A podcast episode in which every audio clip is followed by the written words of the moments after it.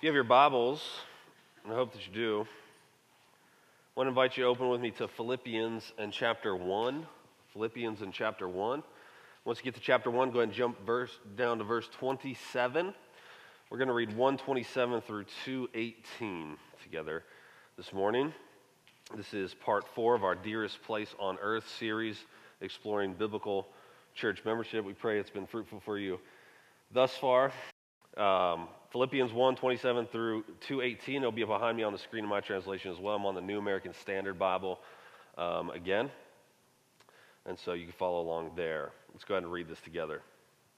God's word says, "Only conduct yourselves in a manner worthy of the gospel of Christ, so that whether I come and see you or remain absent, I will hear of you that you are standing firm in one spirit, with one mind, striving together for the faith of the gospel.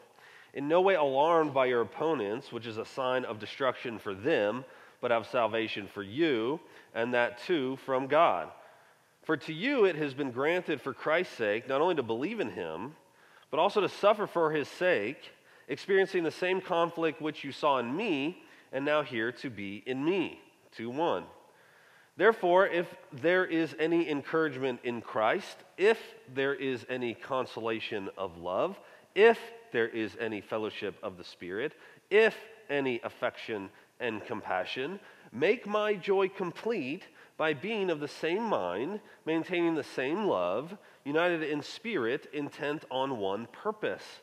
Do nothing from selfishness or empty conceit, but with humility of mind regard one another as more important than yourselves. Do not merely look out for your own personal interests, but also for the interests of others. Have this attitude in yourselves, which was also in Christ Jesus, who, although he existed in the form of God, did not regard equality with God a thing to be grasped, but emptied himself, taking the form of a bondservant and being made in the likeness of men. Being found in appearance as a man, he humbled himself by becoming obedient to the point of death, even death on a cross.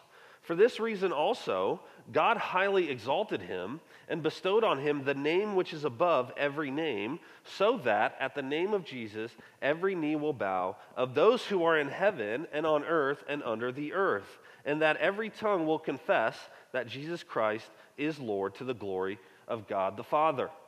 So then, my beloved, just as you have always obeyed, not as in my presence only, but now much more in my absence, work out your salvation with fear and trembling. For it is God who is at work in you, both to will and to work for his good pleasure. Do all things without grumbling or disputing, so that you will prove yourselves to be blameless and innocent, children of God above reproach, in the midst of a crooked and perverse generation, among whom you appear as lights in the world, holding fast the word of life, so that in the day of Christ I will have reason to glory, because I did not run in vain nor toil in vain. But even if I am being poured out as a drink offering upon the sacrifice and service of your faith, I rejoice and share my joy with you all.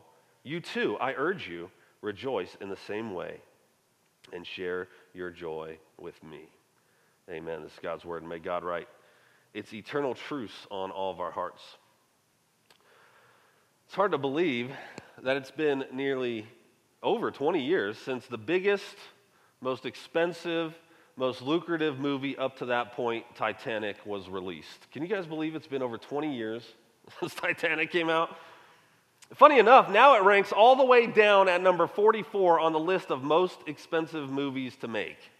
But at the time, people went in droves, didn't they, to see a movie that would end up winning 11 Academy Awards. It was praised for its attention to detail, an impressive replica of that doomed ship. But it wasn't really the cost of production, nor even the accuracy of the ship, that drew people to see the film. It was the love story, wasn't it?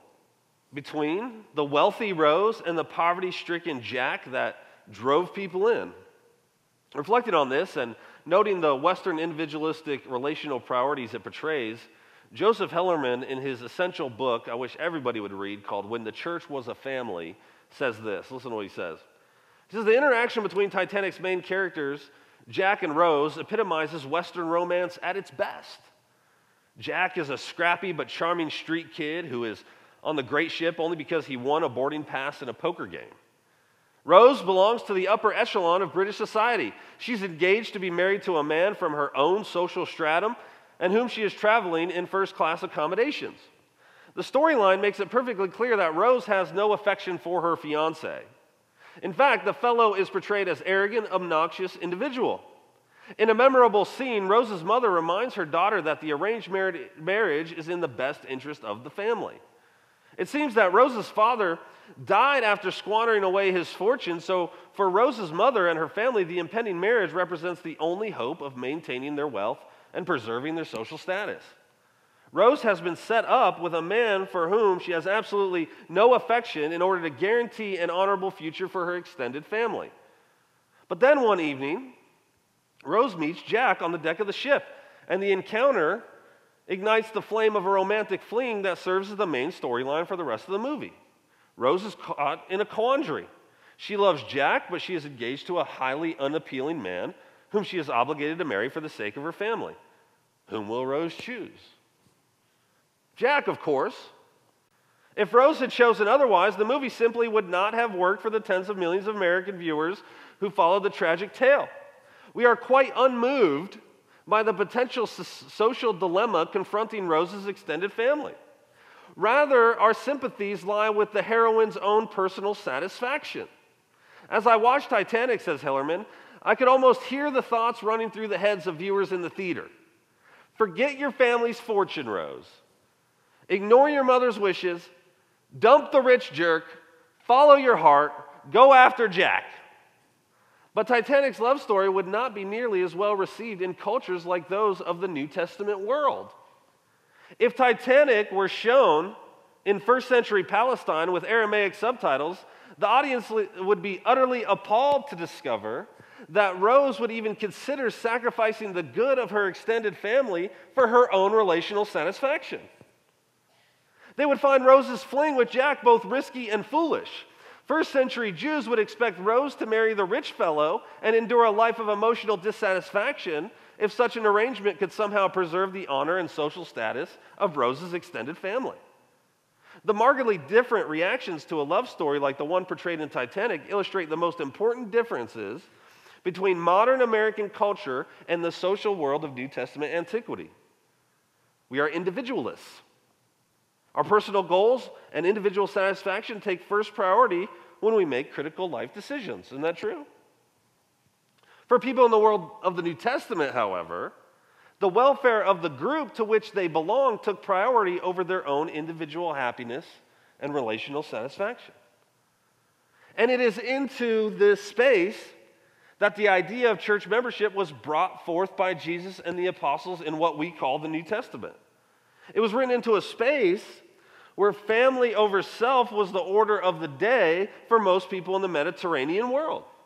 Even still, the individualism of our day that makes what Hellerman said seem strange was also the order of the day for many in the Greco-Roman world. In fact, the Roman culture that our apostles had to write in, spread the gospel in, and died in was as sinful, of course, and nearly as individualized as our modern day.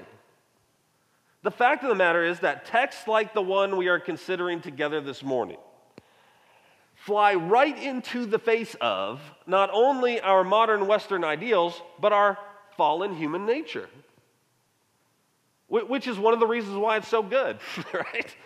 And why it's unlike anything the world has ever seen, and why it can only be pursued by a power outside of ourselves. As we continue our series on biblical church membership, we want to continue to ask what church membership looked like and what it entails. We've seen, yes, through texts like Matthew 18 and First Corinthians 12 and Hebrews 10, that church membership is indeed in the New Testament. We've seen that it is characterized by such things as a formal entrance into the church. That membership is a church declaring to the world who they can say through observing the lives and walk of their members that they are faithful followers of Jesus. We've seen that membership means physical attachment to the body and the use of spiritual gifts, prioritizing attendance at the gathering, focusing on others, and encouraging one another. We've seen that very little of what the Bible commands us to do in response to the gospel is possible unless we commit to a local church and physically attend the worship gatherings and involve our lives in it as much as possible. So today, we'll see four more marks of membership from this important text that was written, you'll note, from chapter 1, verse 1, to a real-life local church. So four things. Number one, first, church membership means living out your heavenly citizenship. It means living out your heavenly citizenship. And this comes from 1:27 through 30. Now, some context will help us understand what's going on here, okay? Philippi was a Roman colony that was something like Rome in miniature, okay? It was also a place where Rome resettled many retired military members and veterans, okay? It had an emperor cult, which means worship of both past Caesars and present Caesars was common and even expected. And it is in this space that Paul tells the Philippians to stand firm, which is a military term, and strive together, another military term, for the gospel, even in light of persecution. Because, says Paul, not only have you been gifted, did you notice the way he says this? Not only have you been gifted the gospel, you've been gifted the honor of suffering for Christ. And it is in this space that Paul launches into this Christ hymn of 2:5 through 11, which reminds them that Christ and his kingdom will outlast all rulers and kingdoms of the earth. Paul says that Christ, not Caesar, is true Lord because Lord is a title that the emperor took on himself, fancying himself the benefactor of all within his rule. But Paul says, at the name of Jesus and Jesus alone will all people bow, including every Caesar who ever lived, past, present, and future. And now we can better understand what he's saying in 1:27 through 30. The Philippians are indeed being pulled this way and that by virtue of their loyalty to Rome, because it stands in stark contrast against their loyalty to Christ and kingdom. And for their stand with the gospel, they will suffer because rejecting emperor worship was considered unpatriotic and even treasonous. They're refusing to say Caesar is Lord because they can only rightly confess that Jesus is Lord will bring them alienation from their neighbors and fellow countrymen. But, says Paul, your primary address, your primary loyalty, your true and lasting allegiance is to Christ. And if it costs you, then count yourself blessed for the honor of suffering for such a king, because he will indeed vindicate you in the end, since he is the true ruler and true Lord. It's why in 3, if you have your Bible, you'll get 3:17 through 20, he tells them not to set their minds on things of earth, because they may indeed be citizens of Rome, but their true citizenship is in heaven. Rome will fall, and here we stand looking back at what? Rome having fell. Philippi will fall. Caesar dead. But the kingdom of Christ lasts forever. As such, the church is to remember where their true address is, which is in heaven, where Christ is seated at the right hand of the Father. They must then, verse 27, live out the citizenship here and now. They must conduct themselves as citizens of the kingdom of Christ, which presupposes, right, that there are behaviors and ethical demands on the Christian in light of the gospel. And such things as selfish ambition, vain conceit, grumbling, and disputing are not in keeping with their heavenly citizenship, since they do not reflect the ethical character of the gospel but of the world. And so you ask, what does this have to do with church membership? Well, I'm glad you asked. Church membership gives expression to living as heavenly citizens. You see what it says in 27 through 30? He isn't speaking to them as doing this thing alone. He's writing to a real church, and he soaks these exhortations in language of unity and community.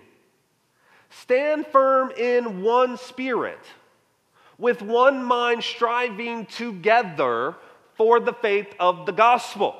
This is clearly a community exercise. They are to advance the gospel and stand together, engaging side by side and helping one another persevere in the face of calls and pressures to compromise. Truly, even though verse 27 is clearly a call to the church, we are tempted to individualize it, aren't we? We do that with a lot of passages in the New Testament, say it's about me as an individual. But how on earth do you take a stand and make advances for the gospel in your community when you try to do it by yourself? And how do you live out your heavenly citizenship if you aren't attached formally to an outpost, an embassy, a colony of the kingdom, which is what the local church is? You know, when Roman soldiers fought, and I bet you've seen this portrayed in movies and stuff, when they fought and they were in the midst of a battle, and they knew an onslaught of arrows was coming, do you know what they would do? I bet you've seen it. They would put their shields right next to one another, side by side, and they would form a wall that protected them from the front. Then those behind the front line would put their shields over their heads and their fellow soldiers' heads, and it would protect them from dangers from above. Roman historian Plutarch said that the resulting shape, which is a remarkable sight, looks very like a roof and is the surest protection against arrows which just glance off of it. Paul is calling for the church to stand side by side, stand firm, stand together, and their unity will help fend off the assaulting arrows of the persecutors and the devil. This is far, yes, this is far more advantageous than a lone soldier with their lone shield standing in a field trying to win the battle single-handedly. At some point, the arrow will find its mark because one cannot cover all sides by themselves. This is why, says Paul, you need to do this together. But he also wants the kingdom of Christ to be their primary concern in life. Their heavenly citizenship should take first place in their priorities and concerns. And where is this primarily lived out? In the local church. Michael Horton says, the visible church is where you will find Christ's kingdom on earth. And to disregard the kingdom is to disregard the king. Church membership offers us not only the opportunity to not go at this thing alone, which, as noted last week, is spiritually disastrous, but affords us God's designed venue for us to live out our heavenly citizenship. How? Because the local church is an embassy of the kingdom of Christ. And church as embassy should replace in our minds any thought of the church as service provider or club. What's an embassy? It's an institution, says Jonathan Lehman, that represents one nation inside another nation. It declares its home nation's interests to the host nation, and it protects the citizens of home nation living in a host nation. He offers this helpful illustration. He says, I spent 5 months of college in Brussels, Belgium, during which time my passport expired. If I had tried to leave the country without renewing my passport, I would have gotten in trouble.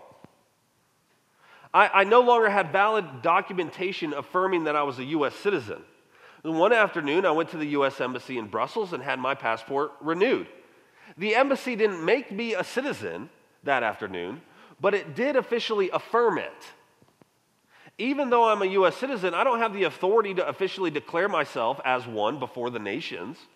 Yet the embassy's affirmation gave me the ability to continue living in a foreign city protected by all the rights and benefits of my citizenship. A local church is a real-life embassy set in the present that represents Christ's future kingdom and his coming universal church. The church, then, advocates for one another and advocates for a better kingdom in the face of many challengers vying for first place and lordship in the lives of people. Church membership and attendance of the gathering as life priority helps remind you that you are a citizen of a greater kingdom and that the concerns of this world must take second place to the concerns of the king. And church membership, as we saw in week one, is an affirmation of your heavenly citizenship by your fellow citizens. Now, you know, as well as I do, that our lives are full of noise. Yeah? And a million claimants for our time and affections. Isn't that true? It's a constant battle to keep our priorities as they ought, which is Jesus as first and foremost object of affection and allegiance.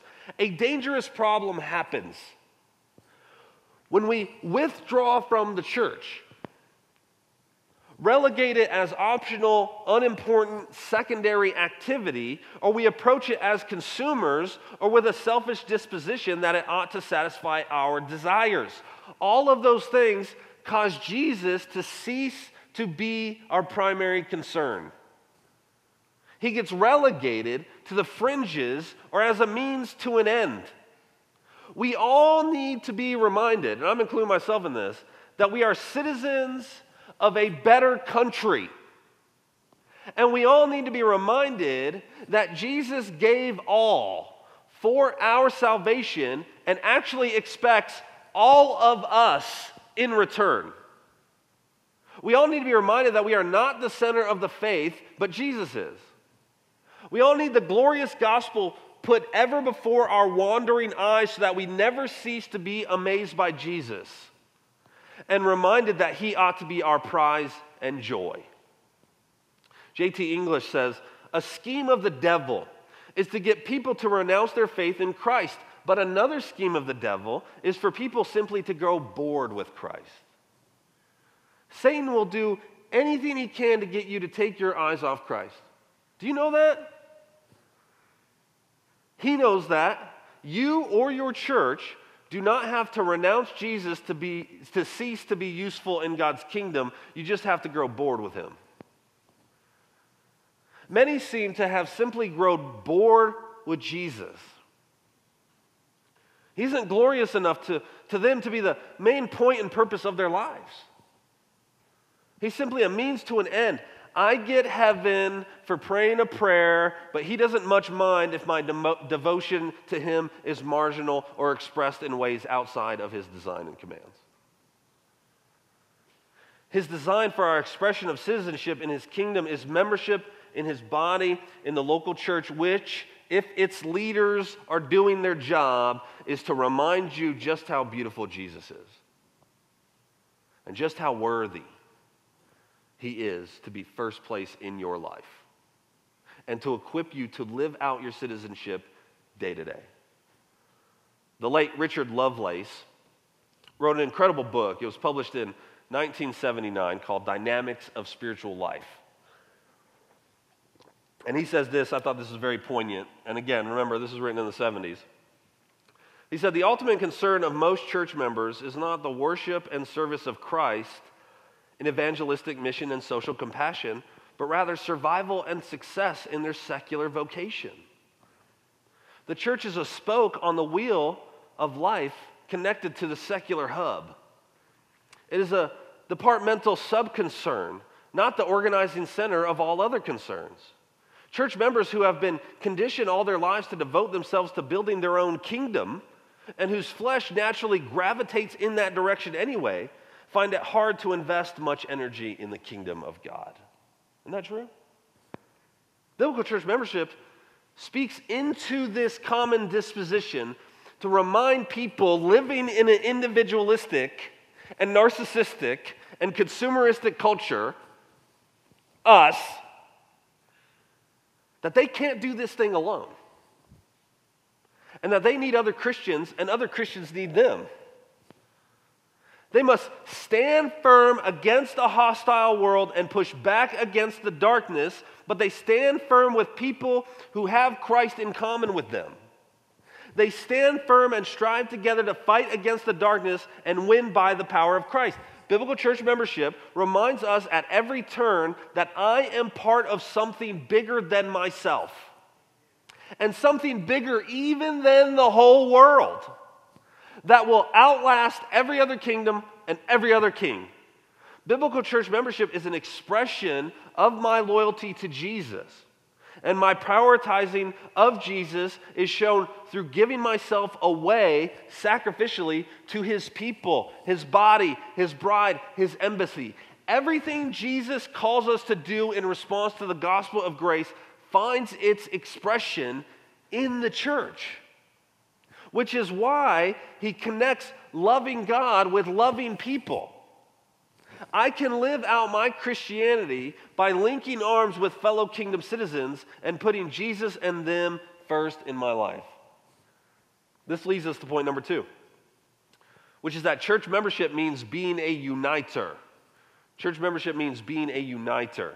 And we're considering this from 2 verses 1 through 5. You'll notice, look back down at your scripture. Do you notice there are 4 if any statements? Did you see that? If any encouragement, if any consolation of love, if any fellowship with the Spirit, if any affection and compassion, then have the same mind, same love, united in the Spirit, intent on the same purpose. In other words, Paul says that if these various realities of life in Christ and the Spirit mean anything to you at all, then make my joy complete by being of one mind. Gordon Fee, in his incredible commentary, says, now he urges them to bring that joy to its full completion by advancing the gospel still more in Philippi. But to do so, they must get their act together. The murmuring and bickering must cease. They must come to a common mind about life together in Christ and must show the same by their mutual love for one another. Essentially, he's saying this. If you believe what you say you do about Jesus, if it is true that from him you draw encouragement and comfort in love, and you have fellowship with the Holy Spirit, and if he is the source of your affection and compassion, then you must unite with your fellow church members, standing as one soul, loving unconditionally, united by the same Spirit, intent on one singular purpose of the gospel, and you will thus not do anything from selfishness or empty glory. You will, in humility, regard your fellow members as more important than yourselves.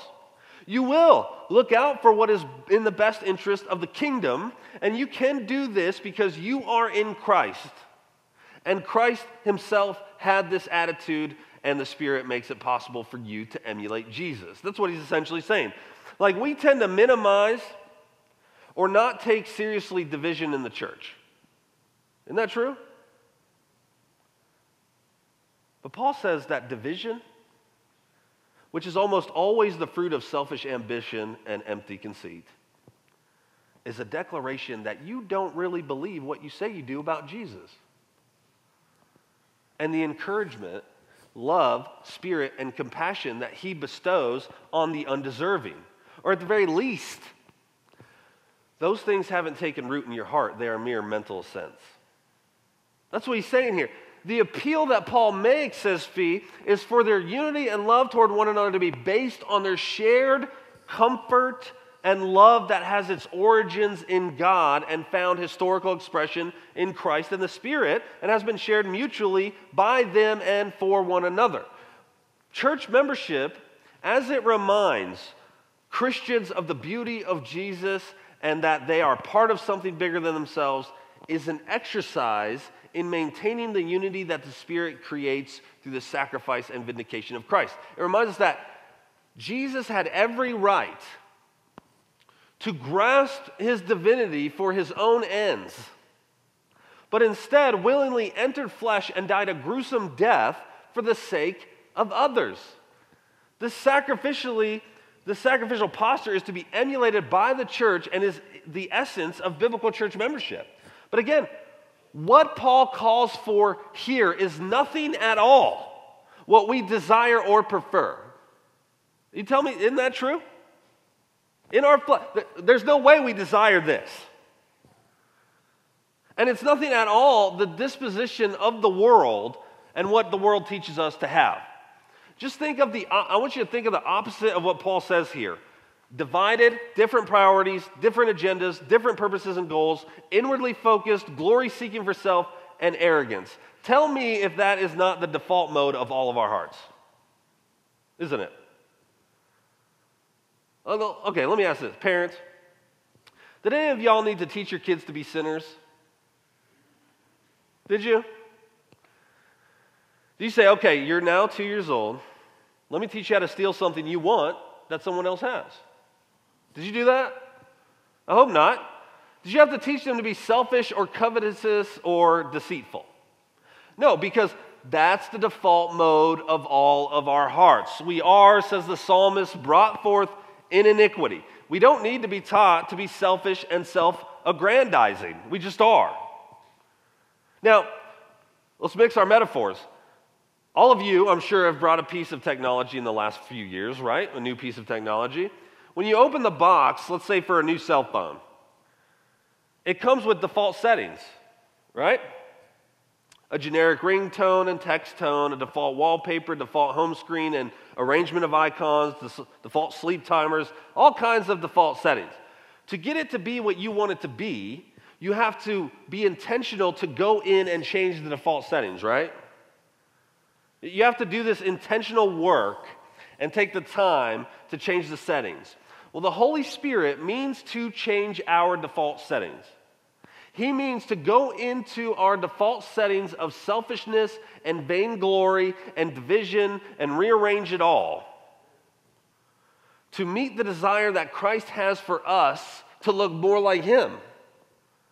And looking more like Him looks like being united in one purpose with our fellow church members, never thinking of ourselves, only thinking of others. And this can happen because the Spirit that indwells and binds us to one another makes it possible.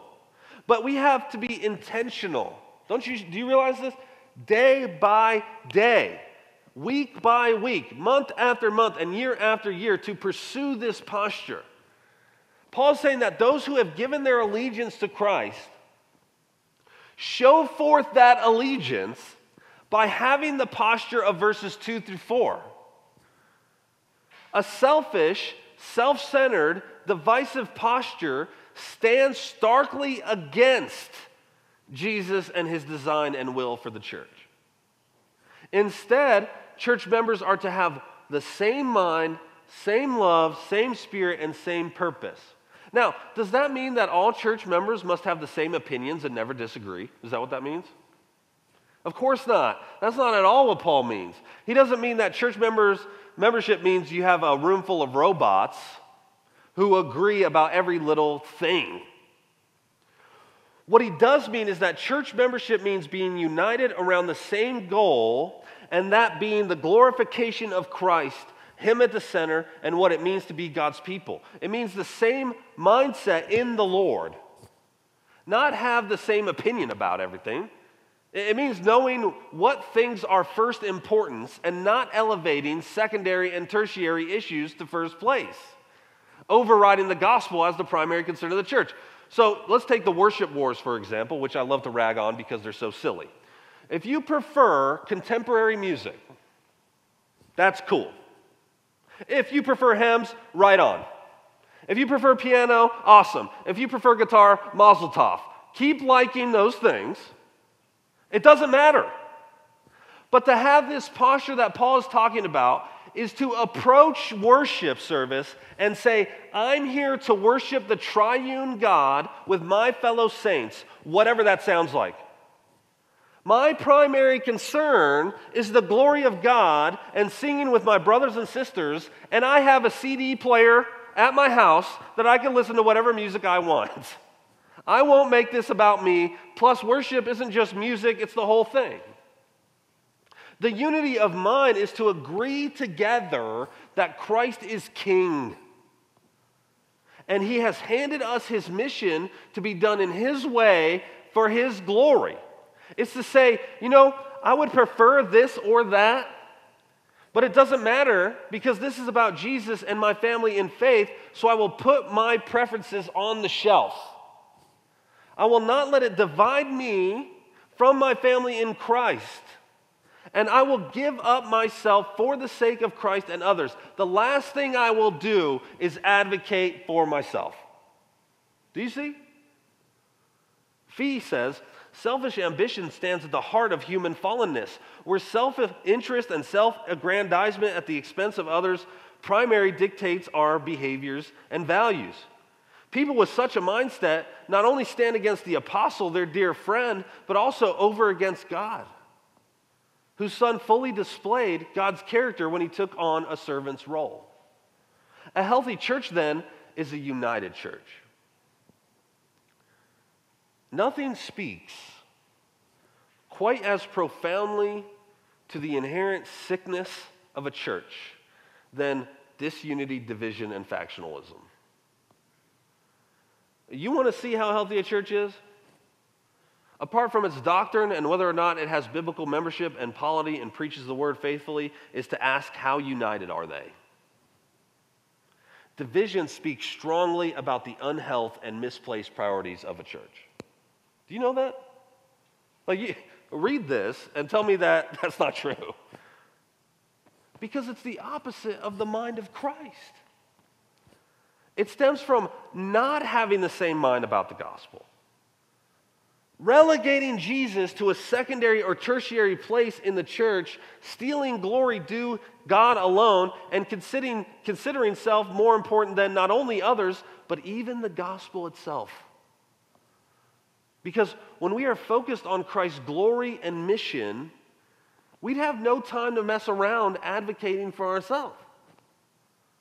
And if we're busy fighting and squabbling about things that won't matter in 100 years, let alone 10 million, then we don't have time for the gospel and its advancement in the community, because that alone is enough to keep us busy.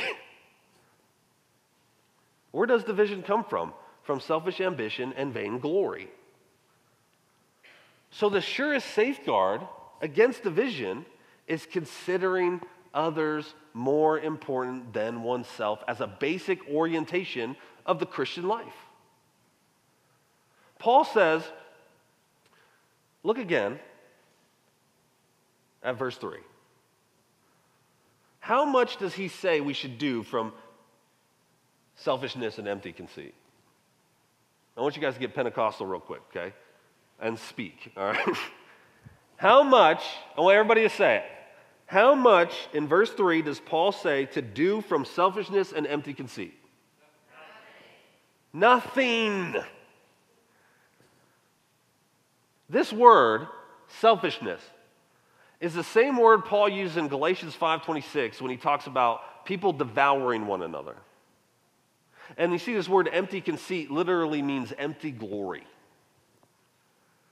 It is glory thievery.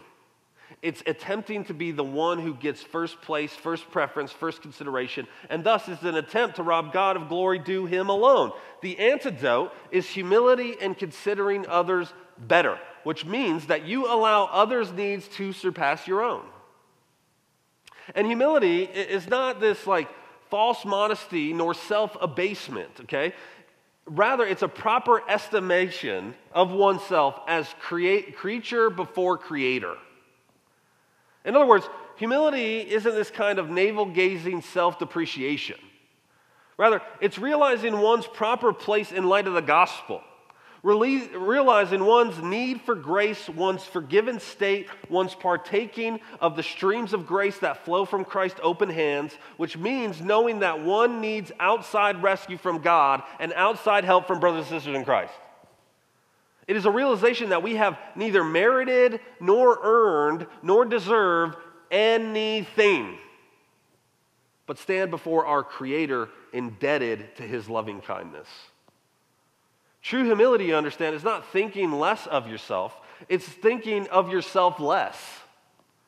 And it's even really thinking, it isn't even really thinking that you're humble, because the insidious thing about sin is that you could actually become proud of how humble you are, right? Like if you think, I'm very humble, like it's gone now. If you were humble before that second, you're now proud of how humble you are, right? C.S. Lewis put this well. He said that if you met a truly humble person, you really wouldn't think about how humble he was. You would rather come away remembering how much they seemed totally interested in you. He said, if you met a really humble man, probably all you will think about him is that he seemed a cheerful, intelligent chap who took a real interest in what you said to him. If you do dislike him, it will be because you feel a little envious of anyone who seems to enjoy life so easily. He will not be thinking about humility. He will not be thinking about himself at all. Tim Keller adds in his little book, The Freedom of Self-Forgetfulness, which, cheap plug, you could buy at the bookstall in the foyer for $2, all right? He says, true gospel humility means I stop connecting every experience, every conversation with myself. In fact, I stop thinking about myself altogether. This is the blessed rest that only self-forgetfulness brings. And that's what Paul is calling for here. And this humility, this utter other-focusedness, this concern for the well-being only of others leads us to our third point. Our last 2 points will be shorter than our first two. Point number 3. Church membership means submitting to the church. Submitting to the church. I'm just going to let that word hang out for a sec. When I said that word, submit, everyone just thought, yikes, submit? I don't know about that, right? Because submission, it's one of those tainted words, isn't it? It's tainted.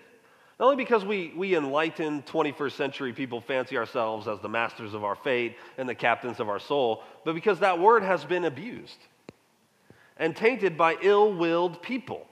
And I get that. No one wants to submit to anyone or anything. But we need to be clear about what we mean when we talk about submitting to the church, because we can't just throw it out because sinful people have hijacked it. It's a biblical word. And it's actually a better way of talking about joining a church than even the word join does. In fact, submission to the church and its leaders is commanded in Ephesians 5 and Hebrews 13. So what does it mean? Well, look at what Jesus did in 2:5 through 11. He submitted his will and even his ability to grasp and benefit from divinity for the sake of others. He functionally submitted himself to the Father and was obedient to death. And Paul tells us to emulate that posture. But now consider everything we talked about in our last point. Is this posture of 2:1 through 4 not submission to the church? Or think back to the last 3 weeks. Is church membership not submission to oversight and care of your walk with the Lord by the church? Is it not submitting your own desires for the good of the whole body? Is it not giving fellow members permission to speak hard words into your life for your good and your growth? Is not joining together with a singular purpose and goal and motive, doing nothing from selfish ambition or empty glory, and considering others more important than yourself, not submission to the church and elevating its gospel priorities over your preferences? Lehman says, if Christ's submission is our model for looking to the interests of others, then we are called to do something more involved than check off a list.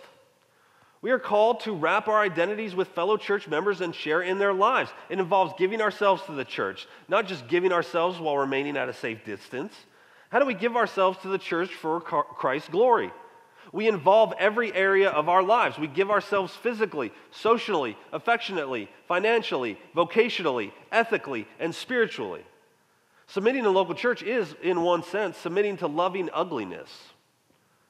It's submitting to love our enemies, other sinners who have their own visions for glory that don't match our own. But this is how Christ loved us.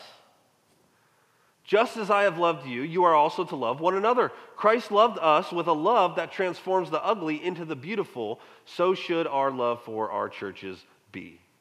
Church membership is, in a sense, pouring oneself out as Christ poured himself out. It's an emptying of oneself for the good of others as they empty themselves out for your good, just as Christ did. Because when it says in verse 7 that Jesus emptied himself, it doesn't mean he lost any of his divinity or anything like that. It just means that he poured himself out. When we submit to the church, we don't lose our individuality or uniqueness. We simply pour ourselves out like Christ did. So if Paul were filling out one of those surveys I handed out before this series, which, by the way, if you have one, I need them. So for love is all is good and pure, please return those to me. And if he's filling this out and he comes to this statement, every member should submit to other members. he would circle strongly agree.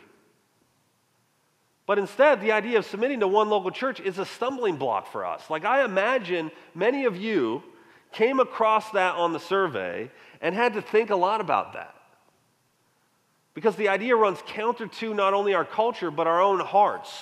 But Paul is putting before our eyes the fact that the King of all things voluntarily submitted in order to secure your salvation.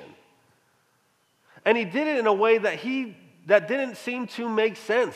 He didn't storm Rome on a noble steed, sword in hand, to kill Caesar and set himself on the throne. That would have made sense, and it's what Jews thought the Messiah would do. He instead allowed the powers to kill him. He won by losing. He won by crucifixion and resurrection. In him, the fullness of God was wiser than man. And so Paul is saying that if you want to know how to do Philippians 1:27, to conduct yourselves in a manner worthy of the gospel, look no further than your Savior and emulate him and his self-sacrificial and obedient life. We then submit ourselves to one another for our good and for one another's good. What will this do? Last point, number 4. Church membership submits for the sake of the family of faith and the witness to the world.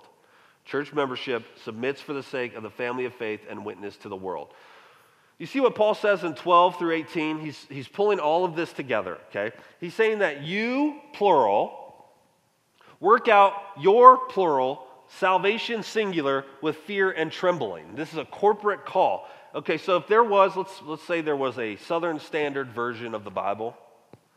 Verse 12 through 13 would say, work out y'all's common singular salvation with fear and trembling, for it is God who is at work in y'all, both to will and to work for his good pleasure. What does it mean to work out your own salvation? He's not talking about getting saved. He's saying that you are to live out your salvation ethically the way that Christ commands us for you to emulate him. So it's just obedience. But did you notice that he says that it is God who is at work in y'all? It is God who supplies the power to obey. So if you look at all of what we said and you're thinking, I just can't do this, you're right. You can't. And that's kind of the point, right? You need to lean into the power of God. You need to lean into the Spirit at work in you and amongst the church to be able to pursue biblical church membership in this way. You know, you might have heard me use this illustration before, but there was a famous incident that happened just before World War II in a town in North Texas. And there was a fire that broke out at the local school, and it killed 263 kids. Well, after the war, they couldn't do it during the war because the war effort needed the material. They rebuilt the school. This time they had this like state-of-the-art sprinkler system. And they even like gave people tours showing off this high-tech, effective sprinkler system. So if there was a fire, they were saying this new system would be able to handle it. Well, after several years, the town grew and the school grew, so they had to expand. And you know what they found? The sprinklers were never hooked up. Never hooked up. Can you believe that? Like, that they would have such a great sprinkler system at their fingertips in light of this previous disaster, but would never hook it up or tap into it. So if there had been a fire, guess what? The results would have been disastrous.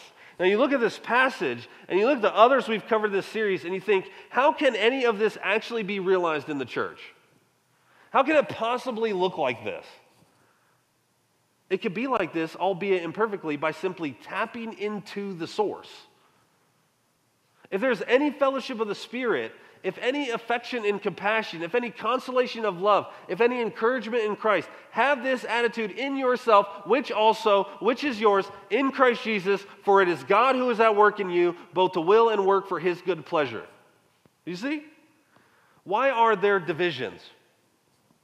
Why have we had divisions in our past?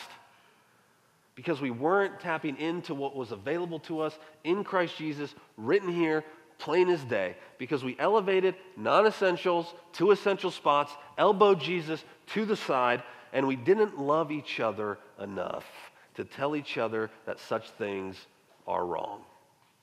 So what would have happened if that school had a fire? It would have been a disaster with a lot of casualties. What has happened when we had different agendas and different concerns, didn't have the same mind, didn't put the gospel first?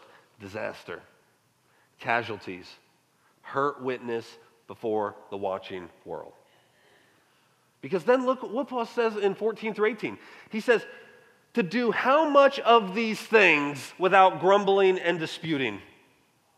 All things. Paul gives no space for grumbling and disputing because as we've seen in our study in Exodus, grumbling is a form of unbelief. It's telling God he's doing a lousy job at this running the universe business, and if we were in charge, we'd do much better. Which, as an aside, if we go through all this series and we say, I don't like what has been said, I don't like what these passages say about church membership, we should just do it the most pragmatic and comfortable way or the way we've always done it. That's just a form of grumbling. It's standing over God's design for the church and saying, yes, I see what God has said through his word about the church, but I like my way better, which we can never do. But Paul says that we ought to do the things he has said through God's empowering for God's good pleasure in the midst of a crooked and perverse world because we will stand as lights in the darkness. Like, I wonder if you've ever gone, have you ever gone way out in the boondocks, like just away from any city lights? And just looked up at the stars. Have you done that? And it's a credible thing to behold, isn't it? Like this pitch black sky dotted with thousands and thousands of diamond-like stars shining and piercing the blackness. That's the picture Paul is painting here. He knows Philippi is dark. He knows the Hellenistic world that these people live in looked down on humility and lowliness and weakness and submission to others, and he knew the world would stay dark until the end of the age, and it's in this space that he's calling the church to shine like diamonds on the dark canvas of the communities in which they find themselves. And he knows that believers will shine brightest when they shine together. One flashlight does very little, but if you join it with hundreds, that will shine in a way that one or two can't do alone. And if we read Philippians 1:27 through 2:18, and we see all this stuff that pushes back against us, imagine how it would sound to a non-Christian. Imagine how it sounds to the self-professed Christian utterly separated from the local church. Now imagine how a local church actually pursuing these things would look to a community in darkness like ours. The church would shine like stars against the canvas of a dark sky, wouldn't it? Because biblical church membership will stand out to the world. The world will be forced to stand up and take notice that a church that has high expectations in an environment for grace in a world of low expectations and low commitment. They will take notice that a group of people who have very little in common standing shoulder to shoulder to push back against the darkness in one another's lives. It will be peculiar to see a group of people with all kinds of different opinions, putting them aside for the sake of the singular gospel goal of Christ's glory and one another's good. It will look strange to see people allowing the gospel they profess to inform how they do nothing from selfishness or vainglory, but embody humility reminiscent of their Savior because he's empowering them to count others as more significant than themselves. It will look attractive to see people who seem to believe what they say about loving God and neighbor and loving each other truly without grumbling or disputing. A place like that will be like a lighthouse or a city on a hill, piercing the darkness and calling others to know the transformative gospel that informs everything they do. You want to know what we're talking about when we talk about biblical church membership? That's what we mean. That's what Paul wants. That's what the triune God not only wants, but offers the available resources to pursue. Is that what you want to? All of history is pointing to and leading to and getting closer to the day when verse 10 is a reality. Every person, every created being that you have ever met or seen or heard about will one day bend knee to King Jesus and confess him as Lord of all things to the glory of God the Father. Some to their vindication, others to their damnation. And those are the only two roads. As a church, as an embassy of the kingdom of this cosmic Christ, it's our job to usher one another to the day of vindication. And it's our job to go and get as many people as possible and tell them about this beautiful Savior. As far as it depends on us, keep them from damnation. Biblical church membership points us to these things because those are primary, uppermost reasons why the church exists.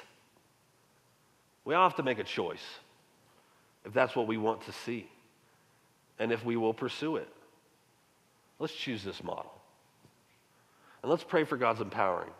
And let's follow the Spirit's leading. And let's confess Christ as the center of all that we do to the glory of our triune God.